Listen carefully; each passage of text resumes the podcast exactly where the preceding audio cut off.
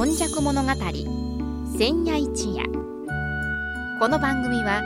プロジェクト M の提供でお送りします。神戸は港があることで多様性のある町となりました。しかしその港というのは神戸港だけを指しているのではありません。山から海へと注ぎ込む川のある地域には素晴らしい砂間が広がり海の流れと川の流れに相まった。この永田地域一帯も神代の昔から自然の生んだ港がたくさん点在していました。毎週土曜日の夜の7時15分からの15分間1995年の阪神・淡路大震災から生まれたこの FMYY 日本で最初の災害復興ラジオ。外国人市民と地域住民とそしてその思いに呼応した日本中世界中みんなのメディア FMYY からお届けします。本日もこの時間がやってまいりました永田今昔物語司会進行はいつものように FMYY のキムチアキそして53夜目はこの方です。須磨で生まれ、須磨で育ち、八十数年、井上勇です。よろしくお願いします。お願いいたします。さて、井上さん、今日のお話はどういうお話でしょうか？あの、比較的新しい、あの、須磨のお寺をちょっと、あの、紹介させていただこうかなと思っております。比較的新しいっていうのは、いつぐらいを指すんですか、はい、あの、この、あの、長恩寺というお寺はですね、あの、須磨寺大本山、あ真言宗大本山須磨寺の松寺、松寺として、あの、昭和47年にあの建立されたお寺です。長恩寺っていうのは、潮の流れの潮という字と音。はいはいまあ、潮の流れ、まあ、素晴らしいなというふうに思うんですが。ね、あの正式な名前はですね、あの、えー、煩悩山、あの、凡、凡字の凡と、それから音は、音をあの、のんと読むんですそうですね。ああ、そうですか。あの、煩悩山、超音寺と、あの、正式な名前で、通称は、あの、一の谷不動産。そこにですね、お不動産があるんですね。このお不動産が少し、あの、まあ、全国的に有名な、あの、お寺で比較的、まあ、神戸の方々もですね、はい、あの、ご存知がない方が、あの、まあ、多いんじゃなかろうかと思って、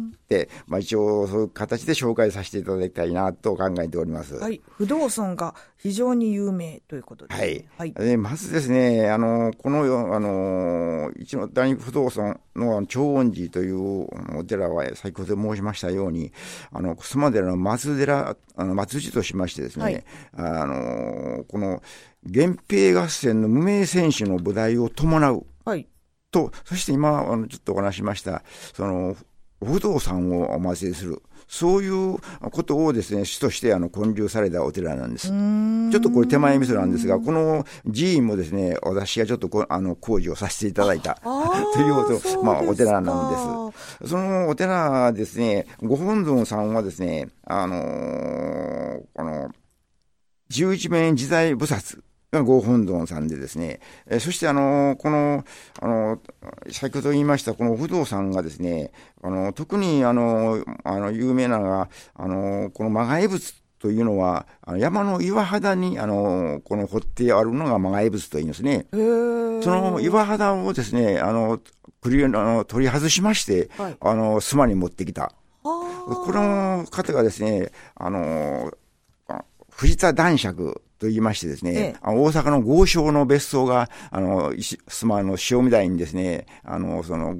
建てた時に、その藤田男爵が、あの、奈良のですね、あの、遠野峰というところから、これを切り出して持ってきたということになっております。そして、その、あの、マガイ仏がですね、昭和13年の、あの、神戸の、あの、風水害でですね、はい、あの、別荘から、あの、その流れ落ちまして、あの、一の谷を、その、あの、その、あの、こう流れてですね、あの、下谷の下流、あの、河口、まあ、近辺、国道2号線のちょっと上あたりまで流れ着いてきましてね、ええ、その、部題を伴うというものが大きな目的で、その長音寺というお寺が建立されたんですね。これあの、えっ、ー、と、昭和13年の神戸の風水害っていうのが、私はあの、えー、まあ中央とか、はい、なんか、その辺だけかと思ったんですが、全史的にすごかったんですか、はい、もですね、あのー、そ須磨寺のその達中のお寺もですね、2軒ほどあの土砂に埋まったという、そして千代谷川が大氾濫をしまして、え、あの川が。そうです。もうあの、なかなかですね、あの、この国道2号線、JR もですね、はい、あの土砂で全部埋まってしまったんですね。えーそんなすごいことだったんですか、えー、そしてですね、その、あの、魔害物がですね、あの、この、藤田別荘のですね、庭園に、あの、備え付けて、今言いましたように、水が流れてきたというんですが、えー、そしてその、やはり、あの、埋まっておりましたので、やはりその、藤田男爵の出入りするその方々が、これはもう、あの、大変だということですね、うん、あの、その、掘り起こしまして、えー、あの、この、こ祭り始めたのが、その、今現在の長音寺のある場所なんですね。なるほど、えー。藤田ガーデンっていうのがそうですね。だから、あの、藤田ガーデンのとこに、その、その、魔害物があったわけですね。なるほど、はい。ということは、やっぱり、あの、この風水害、まあ、土砂災害ですよね、きっと。はい、土石流がざーっとこう、はい、そうですね。えー、あの、花崗岩で割に脆いと言われますので、大雨で流れてきて、で、そういうものと一緒に魔害物が流れて、まあ、魔害物もですけれども、そういうものがまた、こう人々の不安を抑えるっていうような意味もあったのかもしれない、ね、ありますね。あのこの魔害物がですね高さが2.7メートル。はい、幅が2.4メートル、はい、厚みが約60センチで、はいあの、約ですね、10トンあるんですね。そんなもんが流れてしまったんですか？そうです。まあ、それに伴いまして、あの、はい、この六地蔵と一岩石に、あの、掘っておる、あの、います、あの、お地蔵さんもですね、ええ、あの、二つ流れてきまして、で、また板火という、その、ちょっと、あの、板状のですね、石の、はい、あの、そういうものも流れ着いてきたんですね。えーそしてその特にですね、このお不動産がですね、うん、このルテン不動と言いましてですね、はい、石仏を研究している方々が非常に皆さんよくあの興味がありまして、今なおよく訪れるんですけれども、あの、もともとは、あの、今言いました奈良の山中にあったものを切り出してきて、藤田男爵の別荘に、あの、はい、その、備え付けたと。そして風水害で流れてきたと。で、安住の場所がないというので、ルテンの不動ということで、で、現在長恩寺様にですね、その不動堂を建てま建てましてですね、その中にですね、あのその10トンの魔害物があの収まっているというところですね。でもこのお話を聞くとですね、あの神戸には地震がないとか、はい、それから水害のことなんかもうすっかり忘れてしまうとかっていうのは、これはこういう歴史を知ると、こんなもんでも流れるんですよという、そういう語り継ぎにもなります、ね、ありますね。そのこの魔害物がですね、やはりあの、顔がですね、非常にあの、形相というんですかね、非常に恐ろしい顔をしてるんですね。そしてこの、特に有名なのはですね、その魔害物のあの、この、向かって右下にですね、あの、国名と言いまして、その、掘った方のですね、はいはいはい、名前が、あの、明記されてるんですね。ええ、これはですね、あの、特にその、この年月日がですね、あの、略王4年、1341年2月。はい。と書きまして、大工藤原幸平、えー、ゆ、雪ありという、藤原幸成、肝心、うんぬんとですね、ずっと文字がですね、細かく、あの、刻み込まれていますね。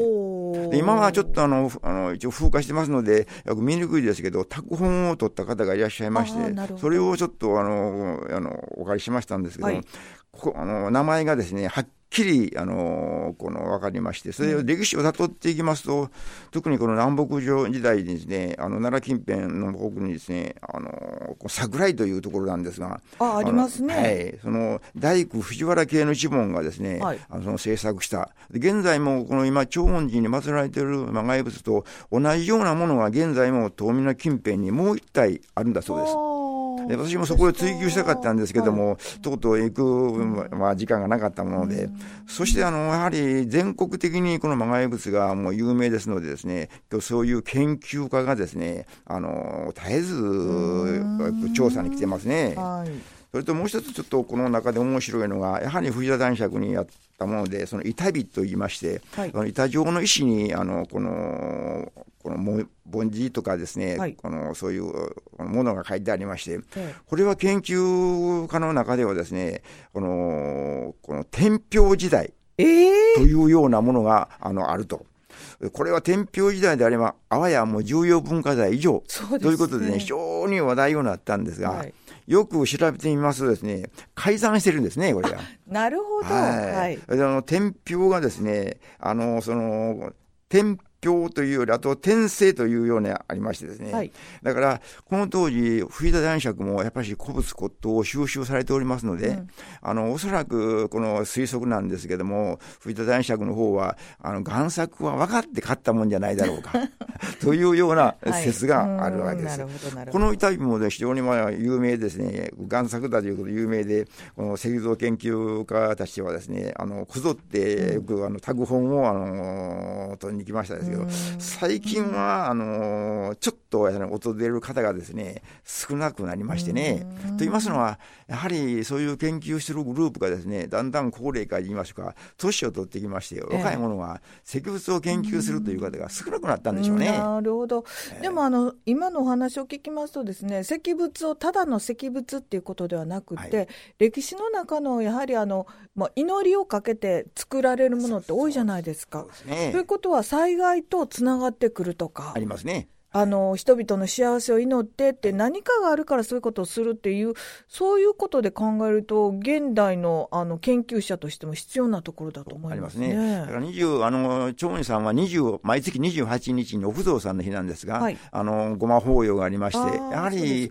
まあ、多い時は30人ぐらい、うん、平均20人ぐらいの方がですね、熱心な信者さんが、はい、あの、お参りしますね。えーえー、そうすると、まだそのお寺でね、経済が割合にその狭いんんですけどもね、はい、そのあのご住職、現在は2代目のご住職なんですが、その奥さんはですね非常にちょっとあのその草花というか、そういうのがあのこの好きな方で、ええ、お花であのお参りされた方を癒していただこうというので、いろいろなお花をあのとか、そういう花をあの花木を植えられましてですね、その四季折々にですね、あの、このお花もちょっとあの見どころのお寺の一つなんですね。なるほど。えーお寺のお花というと、まあ、ボタンがあるとか、そういうのは有名ですけれども、はいはい、四季折々なんですね。そうですね。たまたまそのボタンも一輪、二輪咲くんですね。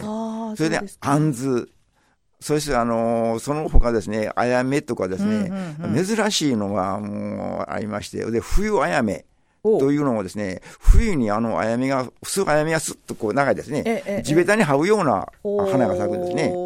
それもあのお参りの方はですね、ほとんどそれがその知らないで、今回は私、あの、この、あの、お花もですね、皆様に知っていただこうということで、花シリーズ1年間ずっと撮影しまして、ちょっと一応まとめたんです。そうですか。はい、で、アジサイもかなり種類が10種類以上のアジサイを植えてますので、アジサイの満開の時にはですね、もうし、あの、しの面白い、その、色とりどりの、はいはい、アジサイがありますね。まあ、アジサイは色が変わっていくっていうところがございますので、はい、そういう感じも使われますけれども、え、ちょっとお聞きしたいんですけど、不動尊っていうのは、あの、え動かざる損って書きますよね、はい、これは何か意味があるんですか？そうですね、不動明というその仏さんがありますね、はい、その不動明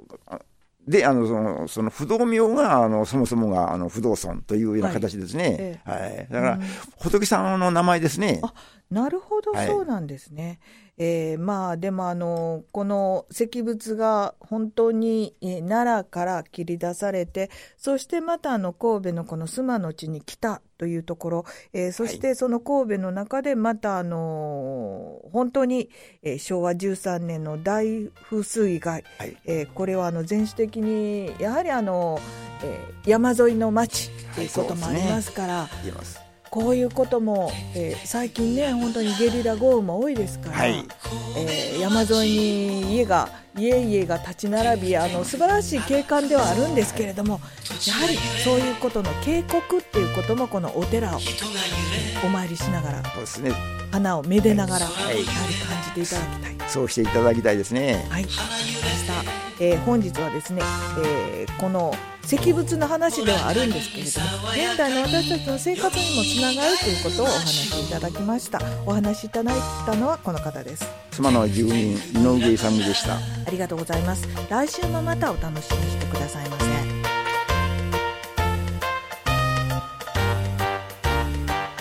この番組はプロジェクト M の提供でお送りしました。